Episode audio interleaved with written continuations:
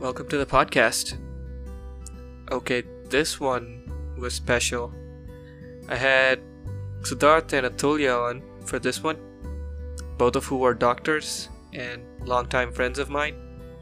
For the first time on this podcast, I had people who actually knew what they were talking about, actual experts in the field we were discussing. This was a pleasant surprise, and I absolutely enjoyed our conversation. I also think that this episode would be valuable to almost anyone, really, given the current state of things. Not surprisingly, we talk about COVID 19. We talk about when life might return to normal, in air quotes. We talk about being prepared for future pandemics. We talk about AI in medicine, and much more. Without further delay, I bring you episode 6 of the podcast.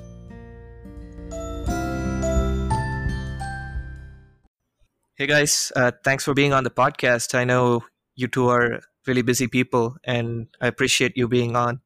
Thank you. Yeah, it's a pleasure to be here. Okay. Uh, I'm hoping this one's going to be a really interesting one, uh, especially given the circumstances. So, I was hoping that you guys could give the listeners a basic understanding of what this virus really is and how the coronavirus or uh, the strand that causes COVID 19 is different from a regular influenza virus. Yeah, okay. Basically, it's just the same. It causes mm-hmm. regular symptoms like cough, fever, body pain. In some people, it's said to cause other atypical symptoms. It affects everybody. That's the it's like common flu. But the thing is that in any in any person who has less um, immunity or, or he or she has any other comorbidities like diabetes or hypertension or any immunosuppression like cancer or undergoing any treatment, he or she is affected more, basically. Uh, basically, mm. this affects your lungs, and people are said to say, and it is said that uh, it reduces like uh, your lung capacity, and you require a more intensive therapy after that. So I've I've heard a lot of talk about strands and uh, like certain strands being more prevalent in Europe and others being spread in New York and California. Is there something different about the the, the virus, even from a geographical standpoint, or is it all the same? Let me answer the question for you. The thing is that all viruses have multiple strands, and it's all because of mutation, right? Mm-hmm. So the general generally mutation is based on acclimatization to the conditions in which the virus has been put in. Okay. So the strands in Europe, the mother strand was the same thing which was from Wuhan, which you all know, and maybe it had adapted differently in New York and differently in uh, European countries.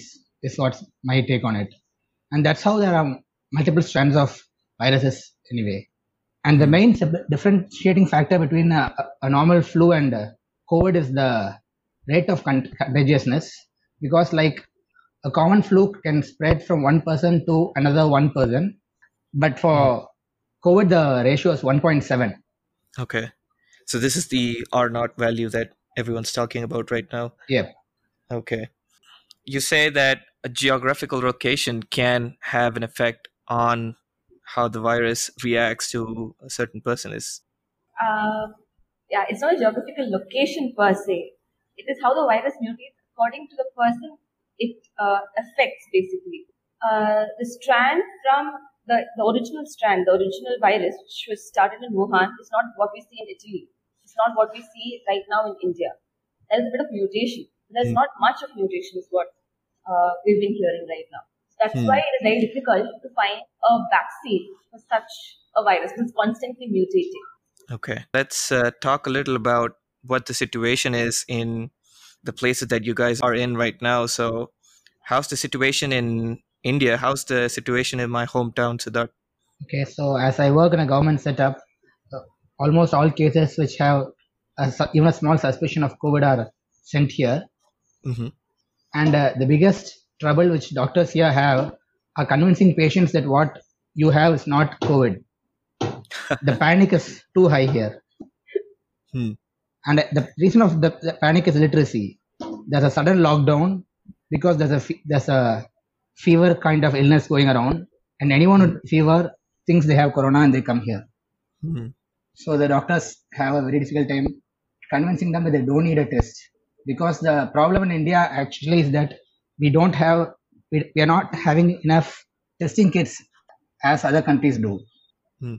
So we need to see which people re- really need the test.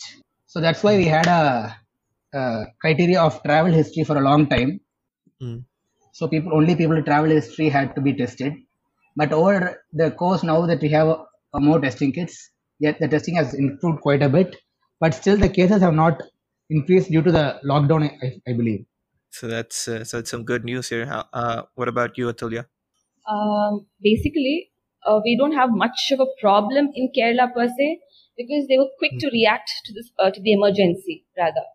Um, and I work in a private setup, so we do not have the uh, authority of the government to have COVID cases in our hospital. So we Hmm. generally what we had to do was screen all our patients basically at all entry points of the hospital.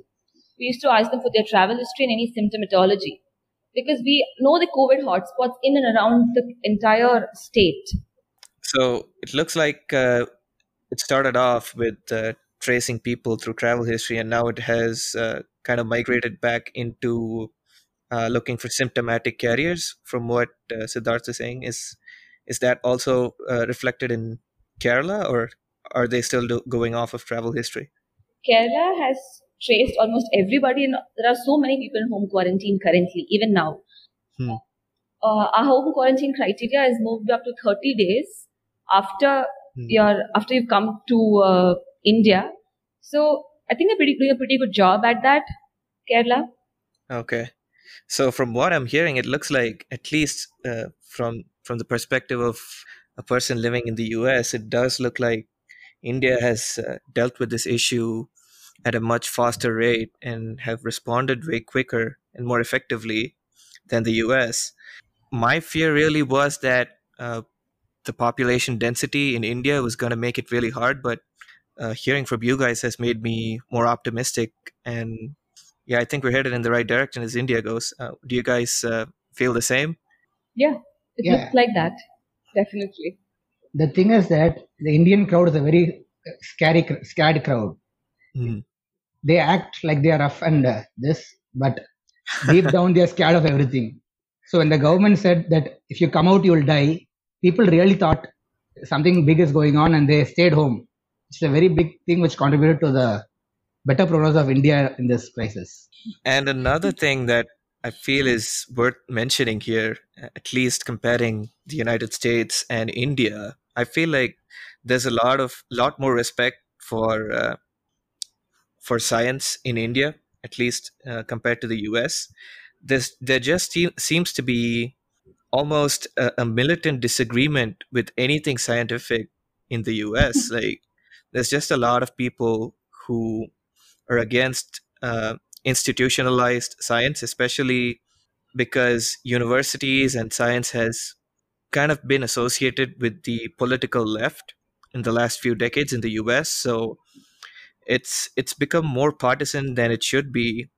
And I don't see that problem as much in India. I feel like a lot of people, if if there's enough uh, science to back something up, will believe it.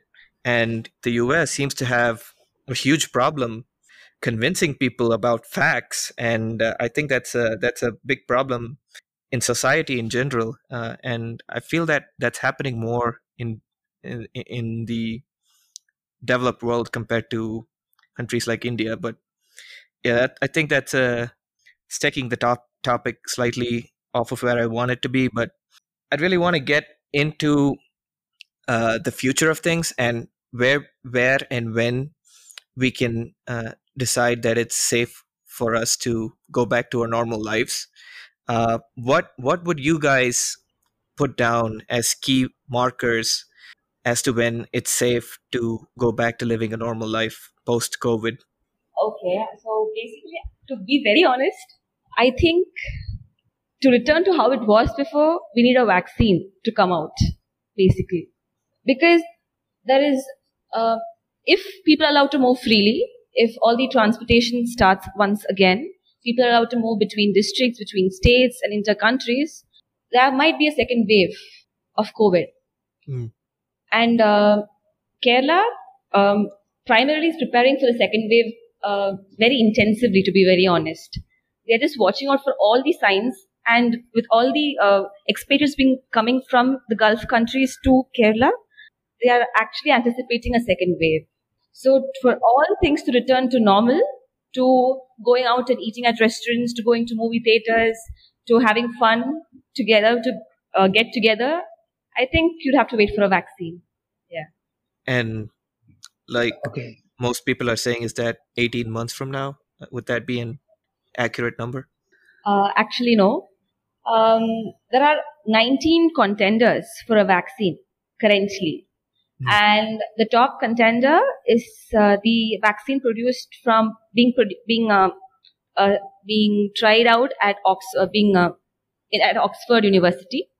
Uh, they already reached their stage three clinical trials, and around um, and all and, and simultaneously they are being mass produced in India. Actually, at hmm. at this point of time, so they're expecting if the trials go successfully, they're expecting vaccines to be out by September 2020. Actually. So that's that's good news. And Sidhaarth, you had some input there. Yeah, actually, the my thought is that it's going to take exactly like said, like about 18 months to have come back to like normal life, as you say, within air quotes. Hmm. Because I think life will return, but it would be with restrictions. It would be with face masks, wearing people wearing face masks every day, people going out, maintaining social distancing. But returning back to normal would take a really long time Hmm. because even if there's a even if there's a vaccine, we cannot say that there will never not be one new case a day, right? We can never So- say that we can never say that there are no cases of COVID in, in the world ever again, To- because to eradicate a disease is too big a task. Yes, it's it's taken decades for us, right, to get um, a few of those out. So the quickest one that comes to mind is polio, and that Smallpox. that took us, yeah, it's small, yeah.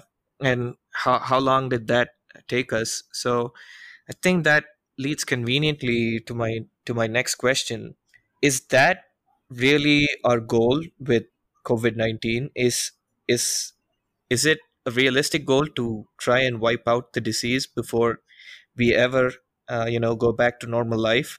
Or who decides if the risk or the number of patients affected in the world is low enough that uh, we can uh, go back to being who we were? So let's say 10% of the population uh, can be affected with covid and we can still co- continue uh, operations as normal i think 10% is a huge number but uh, you get what i'm trying to say it's like will there be a stage in the future where where you could pass off on a certain number of people being sick because there's just no realistic way to get that number down to zero I'd agree with you actually. There's no realistic way to get the number to zero at all. In the, in the near future, at least, the next two years. Hmm. Uh, I think that at least when the affected people are less than 10% of the population and we have enough cure and we have enough vaccines or enough healthcare professionals to look after those sick people, I think it's time for life to return to normal, rather. Instead of waiting for the entire virus to get eradicated, that's not going to be possible anyhow or any time I see in the near future. Hmm. and what do you think sidhaarth the, Okay, the thing about a pandemic is that it's a disease, and it's not just like something which happens seasonally or ha- happens only that one year. Like we still have case of plague, we still have case of Spanish flu, we still have case of the re- recent epidemic of chikungunya. Even though it's not a very big uh, like thing to talk about, there are still cases, and we still we know how to treat them now. The thing is, we just need to have the technical knowledge to treat these kinds of cases. When we know how to treat a case with COVID, I think it will be easier to move on from there. Hmm. so i think i'm playing devil's advocate here but from the mortality rates that we are seeing around the world would you not agree that we do kind of know how to treat covid yeah we don't have a vaccine but there are diseases out there that have a higher mortality rate than covid so why is the reason that this disease covid-19 has forced the entire world to go down into lockdown uh, and other diseases have not. Is this uh, pointing back to the R naught number that you talked about, or is it just because uh, it's a new disease? Exactly. This is because of the cont- contingency factor. Hmm. Because any other disease which kills uh, mostly non-communicable, talking about diabetes, hypertension, or any other heart diseases which we say have a higher death rate than COVID, Hmm. are all non-communicable. This is the Hmm. first case of like a disease which spread from person to person to create such a mortality. Hmm. In recent in recent past recent history with a heavier media involvement in day-to-day life, which is a very important part of this pandemic being a being seen seeing seeming bigger than it, it is actually. Hmm. hmm. Okay, so Elon Musk is definitely wrong. Of course, it's not. Okay, so let's switch topics and go on to something a little more philosophical. I feel, and this is an argument that's uh, that's a raging debate, at least in the United States. Um, where do you think the line is drawn between economic do- downfall and catastrophe and saving someone's life? So, this has been a huge debate in the United States: saving the economy versus uh, saving lives of thousand people. And to me, it seems like a no-brainer. Like as long as uh, some part of the economy is functional and people have basic necessities, the the priority has to be human life. But there has been a lot of points that have been made from the other side that I think are worth considering. Like, for example, um, you cannot have people on daily labor uh, who are not not effectively supported by government and they're they're just gonna starve to death essentially if uh, they don't have uh, any other means of income. So there's a lot of fear about increased criminal uh, activity, increased theft, uh, violence. Where do you think the line has to be drawn? Is should it be completely on the government to take care of the people economically in, in, in this time, or do you think there's a better way to deal with it? Okay, I think the line comes when the economy cannot support the healthcare. Hmm. Do you, under, do you get me? Because the country's economy is the country's healthcare is almost dependent on the health, country's economic status. Only if the country has money to provide medications or Uh, whatever facilities needed to provide healthcare, will there be healthcare? Okay.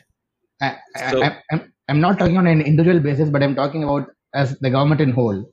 As long as the government can fund medical work and medical research uh, about this pandemic, I think they can go on doing this. When and if a time comes when the government cannot pay money for the healthcare providers, cannot ha- provide money for the healthcare workers, then we think about letting people die and having the having the economy grow back. Mm. But what about the people who are not sick and don't know where their next meal is coming from? That that really seems to be, at least with uh, parts of North India that we saw, that seems to be the, the, the biggest pushback. Really, is that the the government is not doing enough to keep them fed, and But isn't that why we had voted and selected a leader to be the to be a part of the government to help us Exactly. in the time of crisis? yes yes. Like yeah that's that's my point really. Like uh I, I would completely agree with that. It has to be on the government to take care of these people. But it's an interesting debate that uh, that i feel has again been polarized into partisan groups in the us and in india it seems to be affecting a lot of day-to-day workers. So uh, do you have any input on this atthulyaa? Or uh, do you do you firmly believe it has to be health over economy it is supposed to be health over economy, but I understand the plight of those manual laborers all over the country. Um, I think, I don't know, it's really sad to watch them, but then health, human life always plays a huge, bigger role than the economy, always, according to me. yeah this i think this is where the, there has to be some criticism of the government uh, I, I feel like they could have done a better job. And i also empathize with the limits as to where how much the government can do. Uh, i think think they have been uh, rolling out rations. They have been trying to like do everything possible from from the government side of things. But yeah i think this is something that we were definitely not prepared for. And i think it's taken most countries by surprise I feel like the southern states of India, like um, Kerala and Tamil Nadu, they have set up a lot of community kitchens. So even those people who are being, you know, passed over by central government schemes or you know their rations, I think people, rather the private, the people who have community kitchens, uh, other other um, just the general public are doing a huge uh, role in supporting those people in Mhm. Kerala. okay does seem to be all optimism from you guys' end so it's really good to hear. And it's uh, i have to say it's a bit of a contrast from what i'm hearing from people around in the us so it's really good to hear that. And talking about how this pandemic took us by surprise uh, i really believe that that should not have been the case. So um, a pandemic like this was just bound to happen. If you looked at uh, what all the scientists were saying in the last two decades.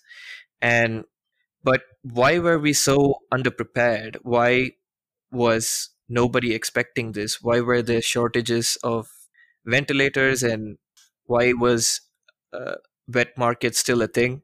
Um, why do you think that we were so underprepared for this pandemic? I think that we were rather than underprepared, we didn't know what was coming. We knew something was coming, but we didn't know what was coming. Is going to be respiratory illness? It going to be some other kind of illness?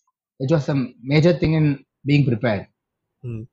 interpolating this f- like forward I, I i'm pretty sure you'll agree with me that this is not going to be the last global pandemic that we're going to be faced with so how do we prepare for the next one and i totally agree with you that there's no way to know or no way to expect what type of virus or bacteria we're going to see next but is there any way in which we could be prepared for the next one I think the response, like the response of the public, of the government, should have been faster. And I think it will be faster in the next coming pandemic. So now, because we've had an experience right now, so I think people will be better prepared, uh, prepared about going into lockdown, going into complete shutdown, the economic going down. I think the government will be better prepared next time when it comes. uh, is there anything that we can do to prevent the virus outbreak in the first place? Uh, do we have like uh, things that could stop happening? So the the easiest one for me would be wet markets. Are there like any other hotspots from which uh, we could stop these kind of global, I mean, uh, extremely virulent viruses from appearing? So I have heard at least a few people suggest that the entire planet goes vegan. I think that's a that's that's a bit that's a bit of an overreaction right there. But would that actually make a difference? there is no way to stop a complete global pandemic. There are going to be new organisms, there are going to be new viruses, new bacteria sprouting out of nowhere. Even if you Hmm. stop all these wet markets, what if a random bat comes and bites you? That's what happened with the Nipah virus uh, in 28, 2019 in Kerala. Hmm. A random bat caused a huge, it didn't cause a pandemic because uh, people responded faster and contained it to just four or five people within the state.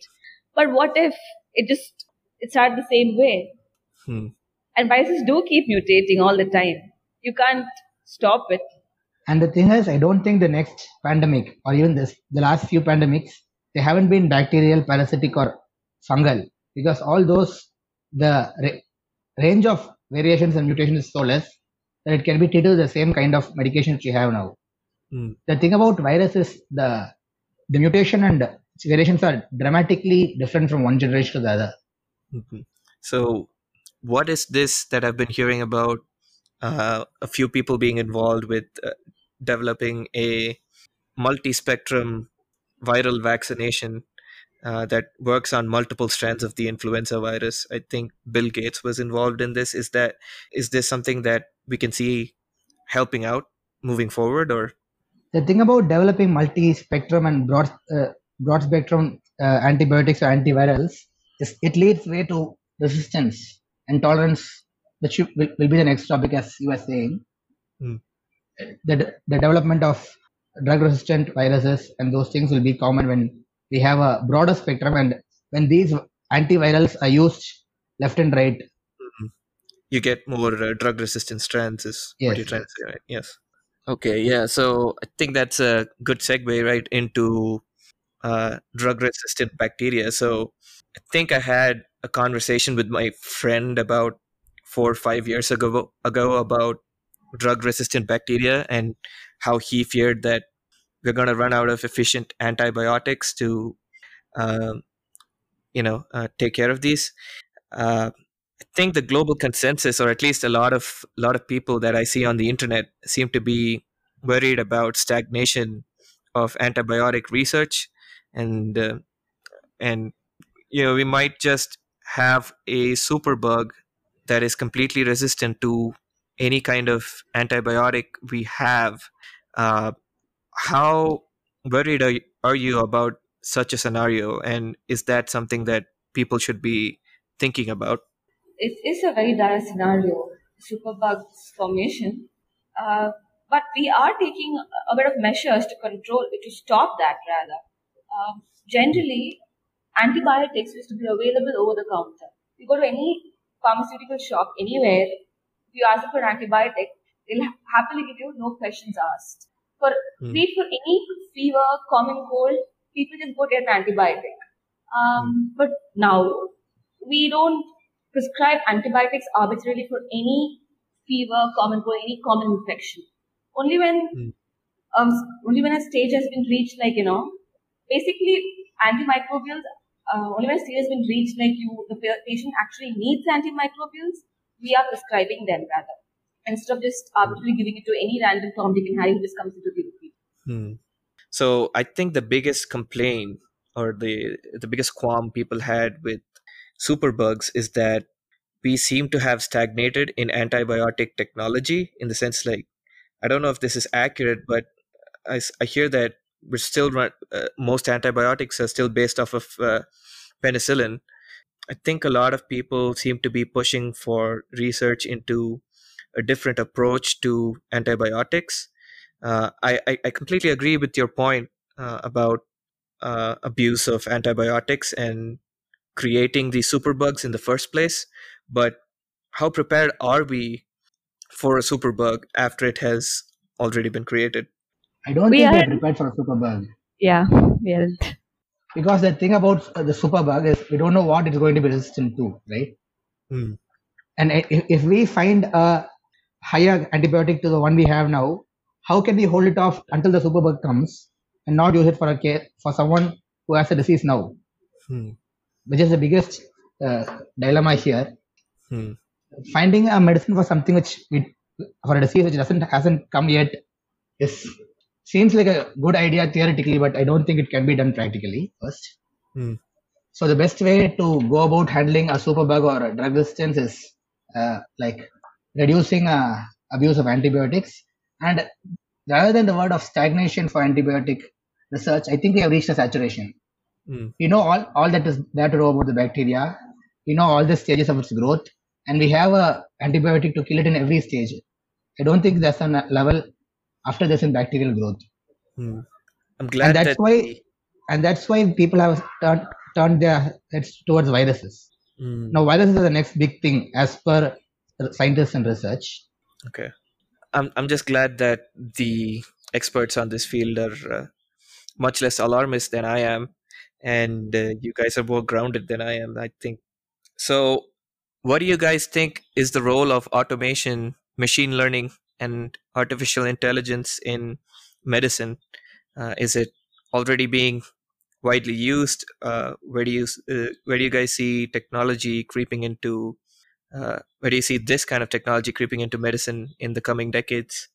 I think that the next field which technology is going to enter is medicine, because medicine is still one field which is mostly people based, most Mm. and has the biggest chance of error, human error. And I think the next biggest okay, wait for a few seconds. Okay, the next big wave of uh, technology would be medical equipments and uh, medical trackers and those kind of devices associated with healthcare. And do you take the same same stance, Atthulyaa? Or like, do you think AI is? I think they have a bigger role in surgeries rather than in medicine, actually. Uh, Hmm. Because there's a high amount of precision with which uh, uh, AI can help with. Like right now, we do have robotic surgeries currently in, my Hmm. hospital. We have um, this uh, robot called Da Vinci and uh, this robot called Rosa, which help in all neurosurgeries basically because they are very precise and their arms are very small and they have a very high degree of mobility and rotation. So they can perform um, cuts or you know anything which a human hand can't possibly do. Hmm. So I just think there's a more segue for surgeries, like very uh, like all microscopic surgeries to be done by robot uh, by AI rather than you know in diagnostics. Hmm. That's that's an interesting point, and I also feel I think most of the current developments also agree with what you're saying. I think a lot of I think fields like radiology, there's a there's a lot of scope for vision systems in AI that uh, help you know they can identify tumors way more accurately than humans can. As far as diagnostics goes, I think I think I agree with you guys. Uh, I know I was when we had this conversation about a year ago, I I was I took a different stance against Sidhaarth. I think uh, it was like I, I strongly believed that even diagnostics could be done, uh, uh, could be automated. But uh, I've been thinking about it, and I think there's a little more nuance to uh, Right. diagnosis, especially uh, you know uh, patients coming in to see their doctor. I guess, but theoretically speaking, in the long run, I see diagnosis as basically information processing, right? There's there's variables to be determined. Uh, you you have any kind of diagnosis of a disease is basically based on certain observations that you make on the patient. And if we have the technology to be able to do that, I feel like it's not out of the realm of possibility, maybe in the next 50, 60 years for that to become a reality. But uh, I, I, think I would agree with you that right now that's that's not the case. Uh, from the viewpoint of a doctor, what do you think is lost when you automate uh, certain things about medicine?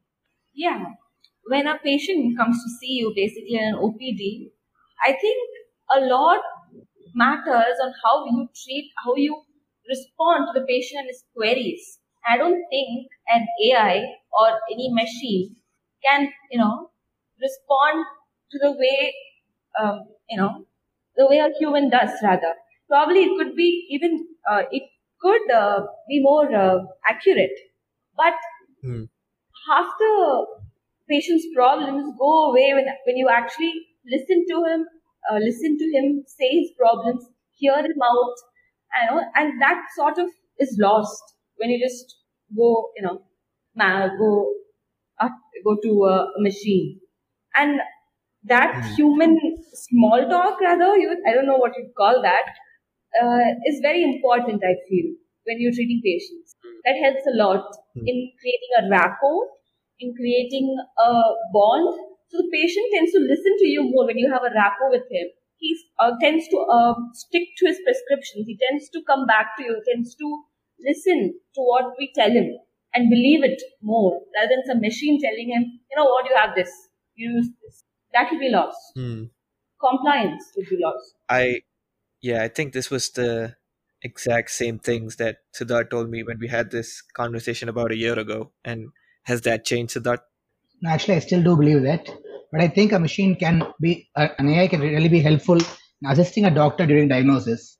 Unlike when I had the opposite thing of this, I believe a, a machine can shortlist a few conditions which a doctor may have over, overseen or something, which may help the doctor have a, better view of the disease, the patient, I mean.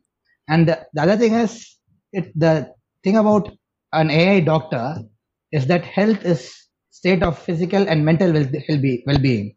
Hmm. And as we see the increase with online doctors and people consulting Google, we see there's an increase with mental disorders. Hmm. I think that the world is a community and you cannot live without other people. Mm. So I think just going to a doctor's check, seeing a friend, maybe it's the contact you need to cure yourself from the disease. That's a really interesting point there. Uh, okay, so now that you've quashed my fears about the AI taking over the world, uh, let's move on to something else.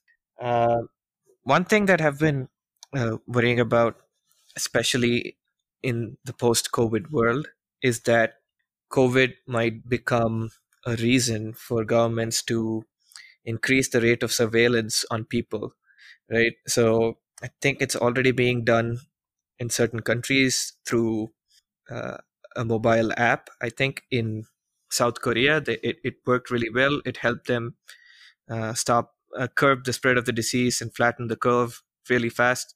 So I believe, or I fear rather, that surveilling people might become the new normal in the post COVID world.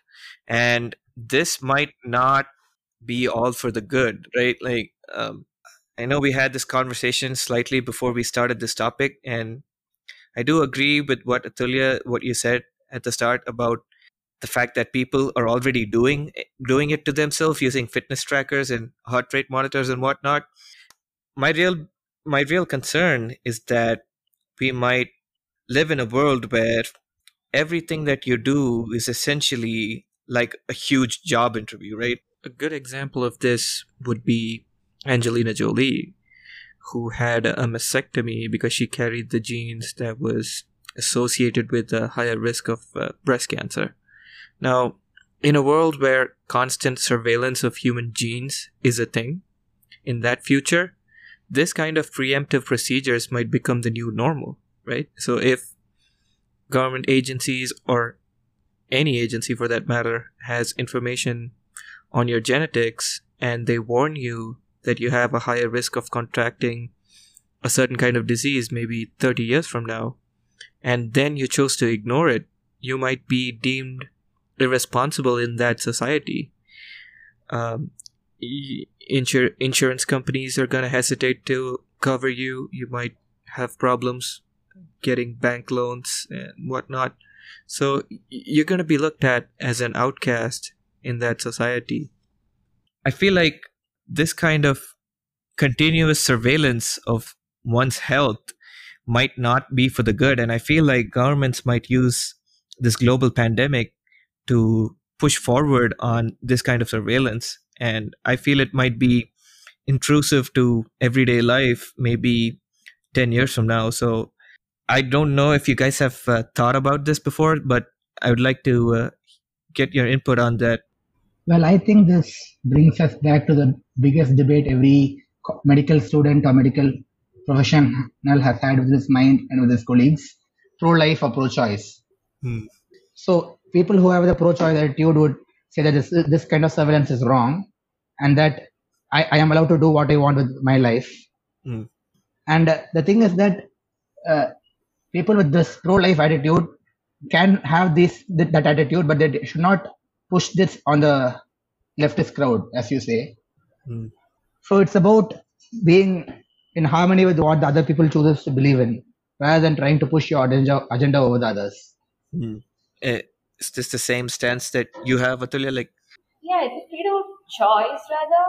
But then um, everyone, uh, I mean, we are inevitably, you know, surveilling your, ourselves, and we are, you know, updating it in our apps or, you know, people have our medical records. It's all electronic nowadays. So anyhow, uh, anyhow, anyway, people can get into what you, what they actually want, even if you aren't actually surveilling them, rather. Hmm. But then there are stringent laws against, you know, privacy as of now. But then I'd agree with what Sidhaarth said, actually. It's freedom of choice hmm. at the end of the day. I think that the pro choice people should be allowed to have their choice unless their choice affects another person who is not read, read to them. Like in case of this pandemic, if you want to go around and have get the disease, but the problem is that if you might submit someone else and you transfer the disease to them, right? Mm. In any other case, if if someone has, has a risk of heart disease, says that I don't want to check myself, I'll just have I live my life smoking, drinking, and do what doing whatever I want. it's their choice, and it doesn't harm anyone else, right? Hmm. Unless it harms someone else, I think they must be allowed to do what they want. Okay, I think that's a thing that works for today's society, but my fear really is that health might be used as an excuse for mass surveillance in other aspects of life as well. Uh, one can easily imagine a world where self driving is the new norm and the government is constantly surveilling for human drivers, and insurance companies may deem these people uninsurable. But in an objective sense, this seems like the way to go, right? Yes, constant surveillance of human health will make the world more disease free. Enforcement of uh, self driving cars will definitely bring down the number of car crashes. But then, where do you draw the line, though? Where do you stop? Um, what if the government decides that a certain way of thinking is better than another? With with enough surveillance data on your social media feed, uh, the government can basically know what every one of its citizens are thinking and take actions based off of that. Uh, I've I talked about this a little bit on my previous podcast, but and yeah, that's that that's the punchline really. Even if surveillance is for the greater good, uh, the freedom of choice really gets disregarded here uh, once you go into mass surveillance. So the the dilemma really is between having an objectively higher quality of life versus your freedom. Again, that that kind of uh, gets into a philosophical domain, but yeah, that's uh, that's something I've been thinking of. So, if you guys have any input on that, uh, we can talk about it, or we can move on. Yeah, I'd like to add something on that. I Yep. don't think the corporate world is going to strike off from people who are pro-choice. I think they're going to have something like a higher premium to people with pro-choice attitude, Hmm. and they're yeah, still exactly. going to try to Even make money out of it. that, right? So there's uh, there's there's incentive to to uh, live one kind of way over the other. So uh, yeah, that's that's really what what I fear. Like um, external factors influencing the way that we lead our lives is uh, something I worry about. So you don't think external factors are influencing the way you live now? Well, it does. I guess the new baseline might be way higher in the future. Is what I'm trying to say. I guess. And maybe that's the way we evolve. Hmm. Okay, so I think this has been uh, really informative, uh, and I've learned a lot of things in the last hour or so. And I want to hand it off to you guys and on what what you guys are working on and what you guys think are going to be the biggest ba- breakthroughs in medicine moving forward in the next two decades or so.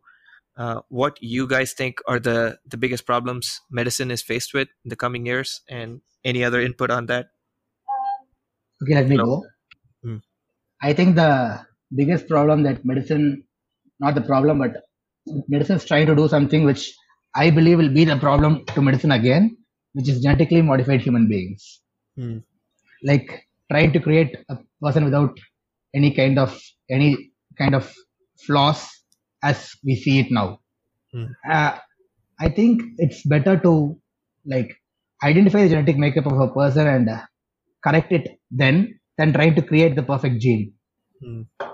And I also believe that the next stage in medicine is going to be uh, more of including technology into the human body, like bionics and uh, uh, neural implants and those kinds of things. Hmm. Because I, I think there there has been research about neural implants helping people with Parkinson's walk normally, people with uh, paralysis uh, able to being able to walk, which is I think is the next biggest thing in medicine right now. Okay. Um, before I have uh, Atthulyaa talk on her part, I think you made something that was too interesting for me to pass up on. So, uh, about genetically modified humans.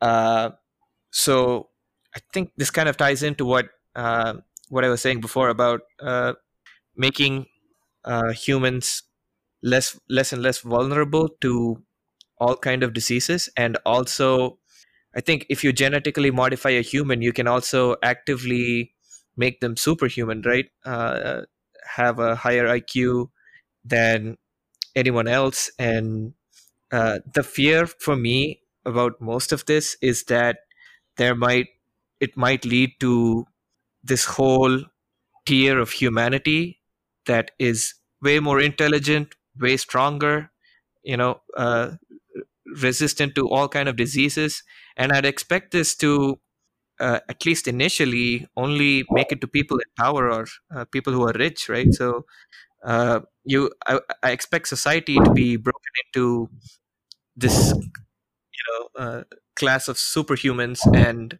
the rest of the world, and uh, this is yeah, this is something that uh, I've been thinking about a lot, and I fear about too. So, is there any way we could stop this from happening? Is there, do you think it has to be government imposed laws, or uh, how do you think we should deal with this? I don't think we would have to deal with this because, as per history, any hybrid which has been created is uh, sterile or unfertile. Mm. Like the mule, which is the hybrid of a donkey and a horse, is sterile. It cannot produce its own, reproduce. Uh-huh. Okay. So anyway, a creation of a superhuman race would mean you can create a superhuman, but you cannot create a generation of also superhuman beings. Hmm. Okay. So I don't think right now you have the ethical guidelines to even create, choose a gene over some other gene, basically, right now. Um, That's true, Lydia. We cannot choose the gender of your child, right? Still. Yeah. Right? It's just, same way, it's just one chromosome. Way yeah, the same way you can't choose, you want this characteristic in your child, you want your child to have blue eyes, you want your child to have straight hair. You cannot choose that anytime soon, the coming future. Hmm. There are huge so many ethical dilemmas, ethical guidelines. It's a, it, it becomes a huge ethical problem at the end of the day.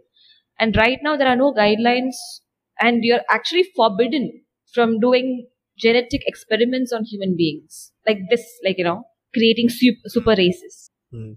Okay, so what do you think uh, are the biggest things to expect in medicine moving forward, Atthulyaa? I feel regeneration is going to be a bigger thing coming in the future. Regeneration in the sense, like, you know, instead of bionics as such, mm. I, I'm hoping to see, like, you know, regrowth of what you've lost or faster healing times, faster, you know. Like Deadpool, know. basically. okay, that's a very weird way to say it, but then yeah. It's more into stem cell research, what Atthulyaa says, yeah. right? Yeah.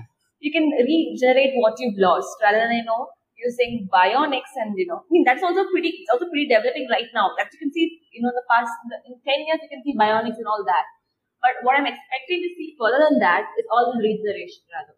Mm. And then I expect people to live longer also in the coming days. I don't know why, but then yeah, I have a feeling people are going to live longer and look if young. You had, if you had been following our podcast, I think a couple episodes ago we we did one on this. Uh, we imagined a world where the average life expectancy of humans is 200 or, or, or I think we did we did double and uh, we were talking about what we would do if we had that long to live. So, do you guys think that's an a- actual possibility? 200 is a bit too long for the current scenario, but then, you know, I, but in the current average human life is 75. 75 for women, 72 hmm. for the average Indian man. I think it'll be by another 20 years, the average hmm. per se. I feel that's going to be a possibility. That's a lot, yeah.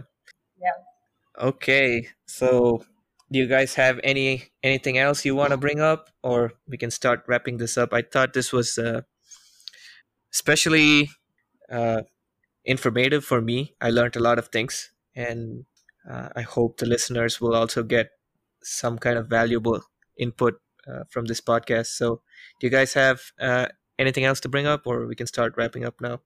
That's about it, I guess. Yeah, that's right. Okay, so if I uh, if something else comes to my mind about medicine, I'm, I'm definitely gonna have you guys back on, and uh, it was a it was a pleasure to have both of you on, and thank you for being on again.